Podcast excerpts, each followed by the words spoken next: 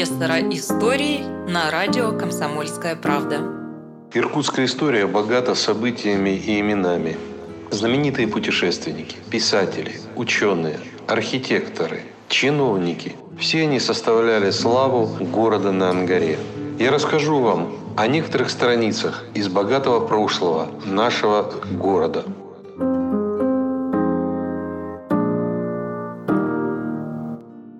Вот наш сибиряк.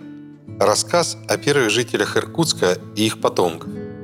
Отдаленная, сказочно богатая и огромная, малоизвестная сибирская земля рождала фантастические рассказы, свидетельства.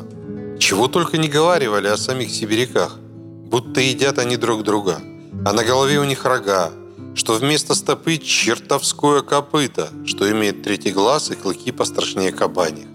Сказки становились былями, легенды превращались в предания, но даже много позднее, в 18, 19 и даже 20 веке, было довольно расхожим нелепое и смешное утверждение, что по сибирским улицам медведи бродят, в избы заходят и кашу едят.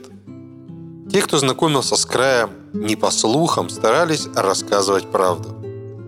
Вот и Семивский, автор книги «Новейшие, любопытные и достоверные повествования о Восточной Сибири», из чего многое до ныне не было всем известно, и изданной более 170 лет тому назад вынужден был написать. Многие, по сие время, об Иркутской губернии думают, что она есть ужасная, незаселенная пустыня, и земля как будто Богом отверженная, для житья одним только сильным и диким – непросвещенным народом определенная.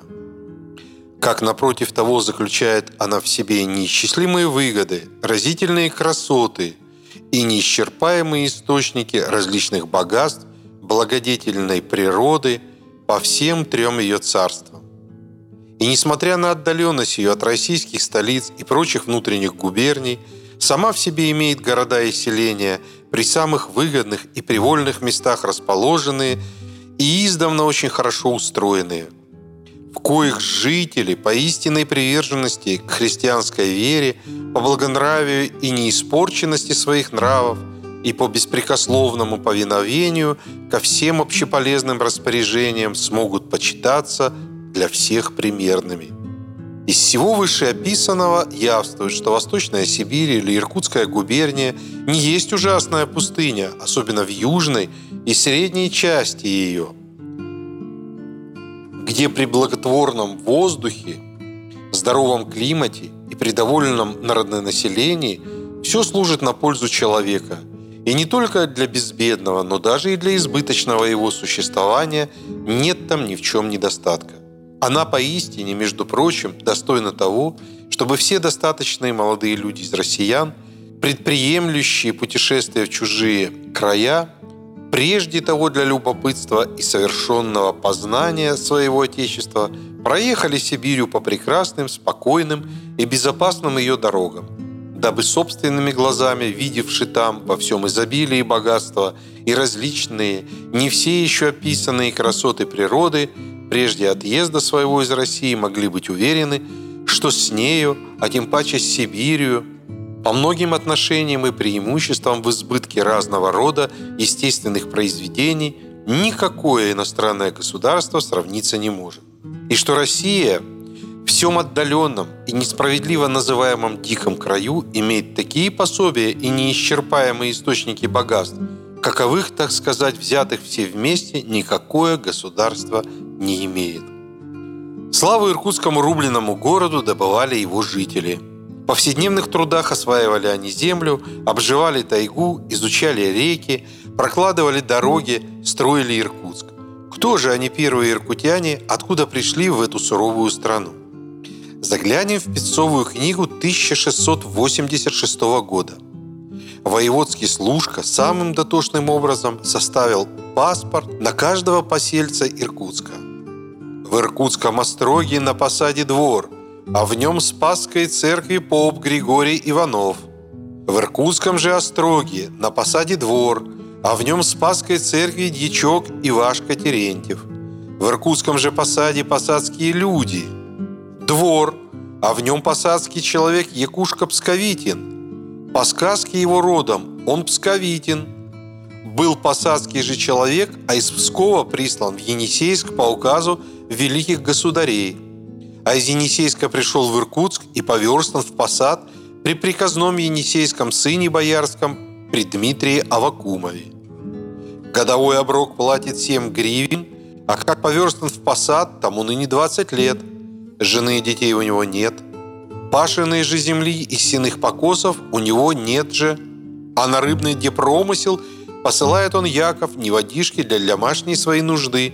А коли случится рыбы продать, а он, где якушка, с той рыбой платит в казну великих государей таможенную пошлину.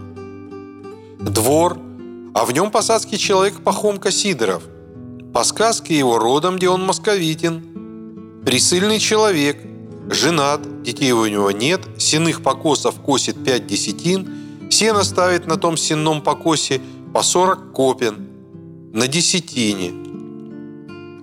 А сенными депокосами владеет он Пахомка по иркутским записным отводным приказной избы книгам.